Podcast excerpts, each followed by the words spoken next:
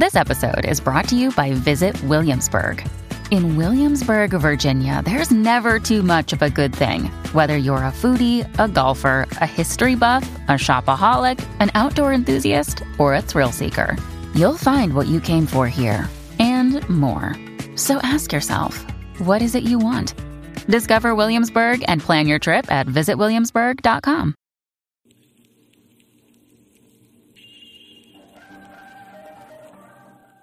Hello, and welcome to Behind the Horror. Scary movie fans, such as myself, will hear that a movie is based on a true story. A few of them we already know, but most, well, we never go on to find out just what that true story is. So in this series, we will explore and find out exactly what the true story is behind the movies we love. The 2011 movie, The Afflicted, starts us off with a birthday party for a young teen girl surrounded by her siblings and her parents. Later that night, the father attempts to sneak out of the house to leave his family. The wife wakes up and a fight ensues. They go outside where she eventually attacks him and kills him. She then ties a rope around his arms, attaches that to the back of her car, then drags him just to make sure he's dead. She then disposes of the body. We later see her watching a local preacher on TV while drinking vodka straight out of the bottle. It is obvious that she is deeply religious. The preacher on the TV sings gospel songs and says he needs money, but once the camera's off, we see him speaking to like an assistant, and he's cussing, stating he needs a new job. The next morning, we see the mother sitting on the floor, rocking and crying as one of her daughters brings her some kind of liquor. The daughter informs her that the owner of the liquor store says he will no longer be able to sell the daughter liquor on behalf of her mother. So her mother launches up off the floor and begins to beat her daughter with a belt. She then begins to smother her own daughter with a pillow, but then finally relents and lets her go. Then we see the mother later forced to get up and answer her phone, only to realize she has to go to the police station to pick up another one of her daughters, who is currently reporting that she and her siblings are horribly abused and that their mother is having auditory hallucinations. Once the mother arrives and gives her obviously well-rehearsed statement about how her husband recently abandoned her and the children and so on, and the teen daughter is released back to the mother. Once they get back home, the daughter gets beat with a wooden board in front of her siblings, they themselves feeling powerless to stop it because they know they'd get beat too. The mother decides to make the, quote, snitch daughter her number one target. She is made to read the numbers on the scale to tell her mother how much she weighs, followed by her mother's wrath that the, quote, numbers just keep going up, unquote. You see, the mother is also obsessed with her weight and has convinced herself that one of her daughters is the reason that she is gaining, that her looks are fading. And since the family now has serious money issues, as the mother won't leave the house, she demands one of her daughters to go out and prostitute herself and bring the money home. She forces the girls to eat this weird combination of something mixed with lard and other disgusting food. She literally mashes this mixture into their mouths. It becomes very obvious that the mother is having a psychotic break. The situation escalates until the mother shoots her own daughter in the head with a gun. What happens next? Well, those of you that have seen the movie know, and the rest will just have to watch to find out. This movie has a cheese factor, but the acting is pretty good considering it's a lower budget film. This story is based on the story of Teresa Knorr, so let's start at the beginning. Teresa Cross was born on March 14, 1946 in Sacramento, California. Her parents were James Cross and Swanee Myers Cross. Teresa was the youngest of two daughters between them. Now, Swanee had a son, William, and a daughter, Clara, from a previous marriage, but her husband died unexpectedly in 1939. She met James, and a while after they got married. James worked as an assistant cheesemaker at Sacramento's Golden State Dairy. Swanee worked at a local lumber mill. The couple then went on to have Rosemary, and then Teresa was last. The couple worked hard and was able to save enough money to buy a house in Rio Linda, California, which is a northern suburb of Sacramento. At one point, Rio Linda had been a flag stop for the Northern Electric Railroad. It's a small town with a small population, but it was home. And then Teresa's father, when she was around 11 to 12 years old, began to have some troubling symptoms. So he finally went to the doctor and was diagnosed with Parkinson's disease and had to quit his job. Now, Parkinson's disease, for those of you who are not aware, is a nervous system disorder that affects movement, and it progressively gets worse. Symptoms are minor at first and include uncontrollable shaking and tremors, slowed movement, balance difficulties, and eventual problems standing up and stiffness in the limbs. While Parkinson's is, in and of itself, not fatal, it continues to get worse and worse, and it causes symptoms that can be life-threatening, and there is no cure. Now, it has been said that he developed depression and was extremely frustrated and angry, both of which he took out on his family. Now, I'm not sure if he was able to get some kind of disability insurance payments, though. The disability insurance program with benefits was first payable in 1957, so the program was there. What sources say is that Swanee worked and provided the income for her family. Then, when Teresa was 15 years old, her mother died from congestive heart failure, which devastated Teresa as she was very close to her mother. Money then became a very big issue, and James was forced to sell their house. Not long after, Teresa, now 16 years old, met and very quickly married Clifford Clyde, who was 21 years old. She quit school, and the newlyweds moved into a one-bedroom apartment.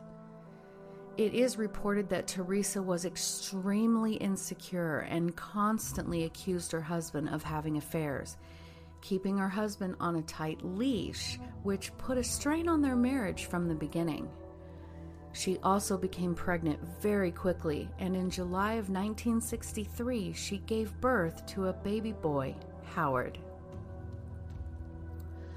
So the month before her son would turn a year old, she and her husband got into a huge fight. Teresa stated that her husband punched her in the face and went to file a police report.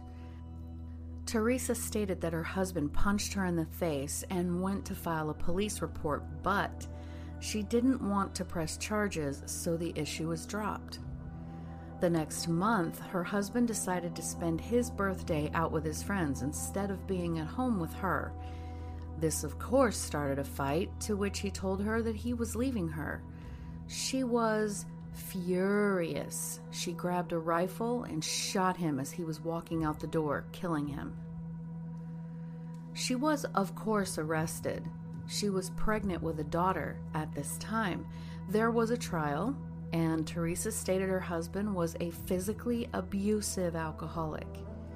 Now, his family came forward and said none of that was true and that she had just murdered him in cold blood.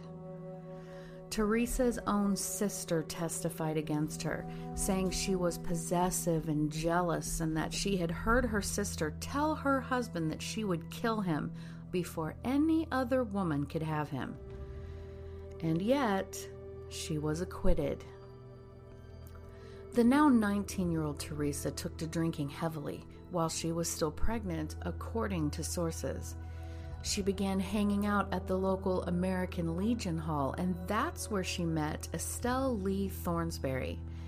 He was an Army veteran who unfortunately had suffered an accident while swimming that left him a quadriplegic, meaning he was paralyzed in both his arms and legs. But this didn't bother Teresa whatsoever, and the two began dating. She gave birth to her daughter Sheila a few months later. And even though the baby girl was not Thornberry's child, he absolutely loved that baby and doted on her.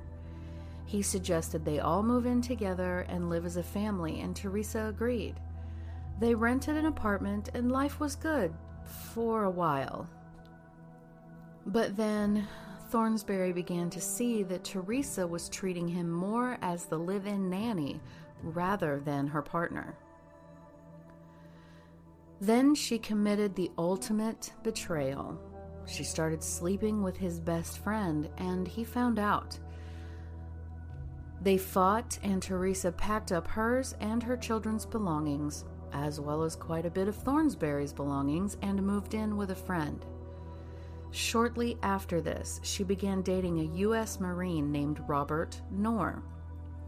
She became pregnant quickly after, and they married in 1966. A third child, Susan, was born 2 months after the wedding.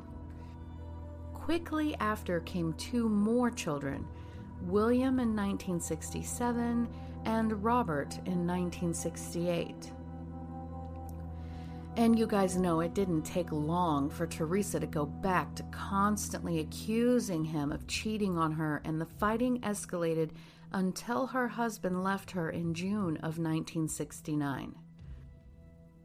Though they were married, they did officially divorce in 1970, and she also gave birth to her sixth and final child, Terry, 2 months later. And though Robert wanted to see and spend time with his children, Teresa wouldn't allow it, or would use their children against him to make him suffer. And this is what Teresa would do. If a relationship ended, she cut that person out completely, as if they didn't exist, and life would go on. Sources stated Teresa has borderline personality disorder, right, which is what many experts actually believe Edmund Kemper's mother displayed signs of as well. So what does that look like? Some symptoms of borderline personality disorder include a fear of abandonment, unstable relationships, unclear or shifting self-image, impulsive and or self-destructive behaviors, self-harm, extreme emotional mood swings, chronic feelings of emptiness, explosive anger, and feeling suspicious or out of touch with reality. Then within that umbrella diagnosis, there are subtypes of borderline personality disorder. There's discouraged borderline, there's the impulsive borderline, the petulant borderline, and finally the self-destructive borderline. It is my opinion that Teresa fits under the impulsive borderline label. According to Psychology Today, these individuals tend to be flirtatious, captivating, elusive, and superficial. They are highly energetic and seek out thrill after thrill. They are easily bored and seem to have a never-ending appetite for attention and excitement. As the name implies, they will often act without thinking, getting themselves into all sorts of trouble. Such individuals can often be very charismatic, and it's easy to get caught in their spell. But she also fits in the discouraged, which displays as being clingy, walking around feeling somber and dejected. So her children had to deal with her issues as well, and they learned very quickly that they were not immune to her mood swings. Her daughters actually got the worst of it. Teresa's sons were, for the most part, spared from her, quote, discipline. She physically, verbally, and psychologically abused her children. Teresa's next husband was a man named Ronald in 1971 who worked for the railroad. She started leaving her children in his care so that she could go out drinking and partying. He divorced her the next year, convinced she was sleeping with other men. At the age of 30, Teresa married again in 1976 to a man named Chet, and one of her daughters actually grew close to and loved Chet, which made Teresa very jealous. And of course they divorced. You see, Teresa didn't like women in the first place, and at this point, her oldest daughters were nearing teenagers, and she was very jealous of their youth and beauty. Teresa felt that her own was fading. After her last divorce, she had been drinking so heavily and not taking care of herself that she had put on a considerable amount of weight. And her abuse escalated to her throwing steak knives and scissors at her own children. She had her sons help her carry out the physical abuse on their sisters.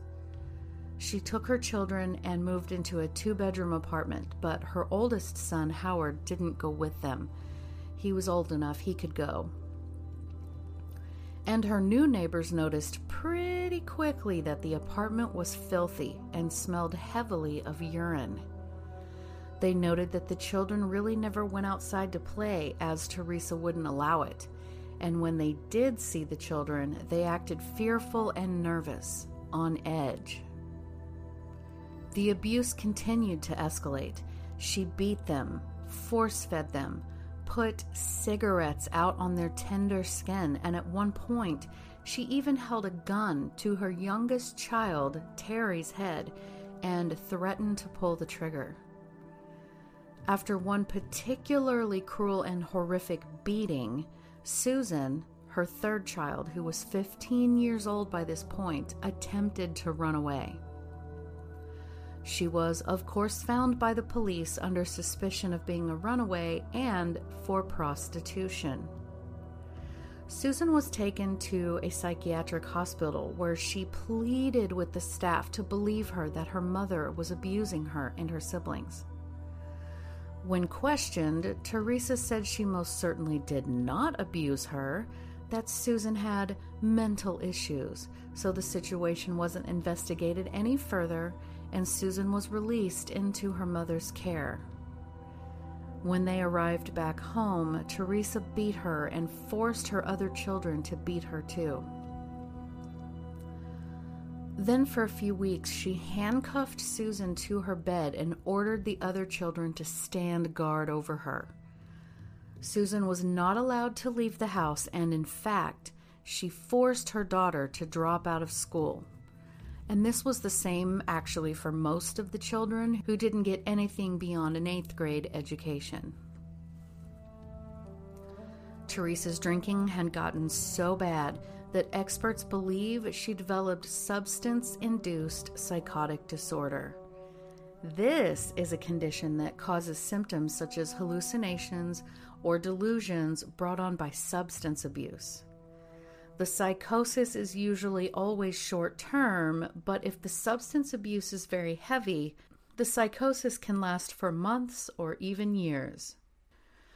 Now, Teresa's sons were allowed to have after-school jobs and to hang out with their friends. The girls, of course, were kept inside nearly at all times. The boys, William and Robert, the only two boys left at home, through no real fault of their own, began to look at their sisters as objects instead of horridly abused people. So in June of 1983, Teresa began to believe that Susan was casting spells on her to make her gain weight, which, of course, Susan denied. The argument got heated. Teresa pointed a gun at her daughter's chest and shot her, then left her to die in the bathtub. Only she didn't die.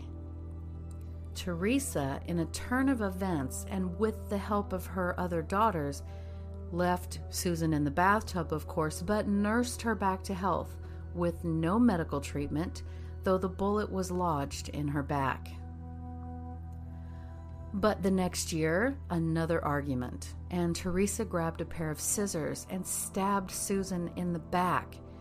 And yet again, Susan survived while Teresa refused to get her medical treatment.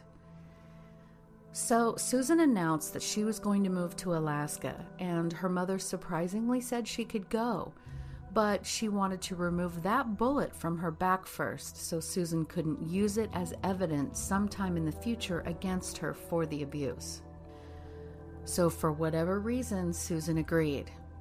Teresa drugged her with liquor and antipsychotic medication, and she passed out. Then Teresa ordered her 15-year-old son, Robert, to use an X-Acto knife to retrieve the bullet, and he did. Susan woke up screaming in pain and within a few days developed sepsis and was delirious. While she was given antibiotics and pain reliever, none of it was helping. So Teresa tied Susan's hands and wrists together and put duct tape over her mouth. She put all of Susan's belongings in trash bags and ordered her sons to put Susan in their car. They stopped alongside of a road, and the boys placed their sister there with her belongings. And then her own mother poured gasoline on her and set her on fire. Her body was found the next day, and it was determined that she had still been alive while burning to death. But the authorities couldn't positively identify her, so she was labeled as a Jane Doe. So after Teresa murdered Susan, she turned her rage against Sheila, her second child, but her first daughter. Teresa forced her to prostitute herself for money. Teresa herself didn't work and was getting some form of welfare from the state. And believe it or not, due to Sheila bringing home an impressive amount of money, Teresa was most pleased and actually allowed her to leave the house outside of the sex work, of course. But it didn't take long for Teresa to start accusing Sheila of being pregnant or having STDs that Teresa had convinced herself she had caught from the toilet seat. Sheila denied all of it and pleaded with her mother, but her mother beat her, tied her hands and wrists, and threw her into a closet with no airflow, and it was extremely hot inside. The other children were told they were not allowed to open that closet for any reason. Terry, the youngest daughter, did sneak and give Sheila a beer, the only beverage that she could get a hold of and sneak away. Finally, Sheila, to end the torture, gave a fake confession and stated that, yes, she was pregnant and had an STD, which of course was not true. Only her mother decided she wasn't going to let her out. Sheila died 3 days later from dehydration and starvation. Her body was left in the closet for 3 more days to begin decaying. Teresa forced her sons to get rid of their sister's body, so they put her in a cardboard box and dumped it near a small airport. She was discovered just a few hours later, and she, just like Susan, wasn't able to be identified and was also labeled as a Jane Doe. But what was Teresa worried about? She was definitely concerned with the fact that the smell of Sheila's decomposing corpse was still lingering in the apartment. So she ordered her youngest, Terry, to burn down the apartment after she had moved everything out. Terry poured lighter fluid on the floor and set it on fire, but it did little to no damage as the neighbors immediately called for help. Side note, that closet was undamaged. After this, Teresa went into hiding, and the rest of her surviving children cut all ties with their mother. The only child to stay with his mother was Robert Jr. He and Teresa fled to Las Vegas, but in November of 1991, Robert shot and killed a bartender during an attempted robbery and was sentenced to 16 years in prison. At that point, Teresa immediately fled to Salt Lake City, Utah. Now, during this time, Terry was trying to get the authorities to take her seriously while reporting both of her sister's murders. She even called America's Most Wanted, so they advised her to call the county sheriff's office where one of the bodies was found. Finally, that department took her seriously. They were able to match up evidence with the stories Terry was telling them. Robert Jr. was charged with murder while still serving his sentence in Las Vegas. Teresa was arrested in Salt Lake City and charged with 2 counts of murder, 2 counts of conspiracy to commit murder, and 2 other special circumstance charges. She pled not guilty at first, but struck up a deal after she found out Robert Jr. had agreed to testify against her. She changed her plea to guilty to be spared a death sentence. She was ultimately sentenced to 2 life sentences and is in the California Institution for Women in Chino, California. But she will be eligible for parole in 2027, and she will be 81 years old by then. Howard, the oldest child, testified to how horrible their childhood was. Robert Jr. was again in prison in Las Vegas, and William was put on probation and ordered to attend therapy. Susan was murdered, Sheila was murdered, and Terry, the youngest child, died of heart failure in 2011. She was only 41 years old. Guys, what a sad and horrific story. A mother's love is supposed to be all-encompassing, protective, and nurturing. A mother's first and most primal priorities should be her children and not herself, her sex life, and dive bars. I, on some level, experienced some of this myself, so I understand.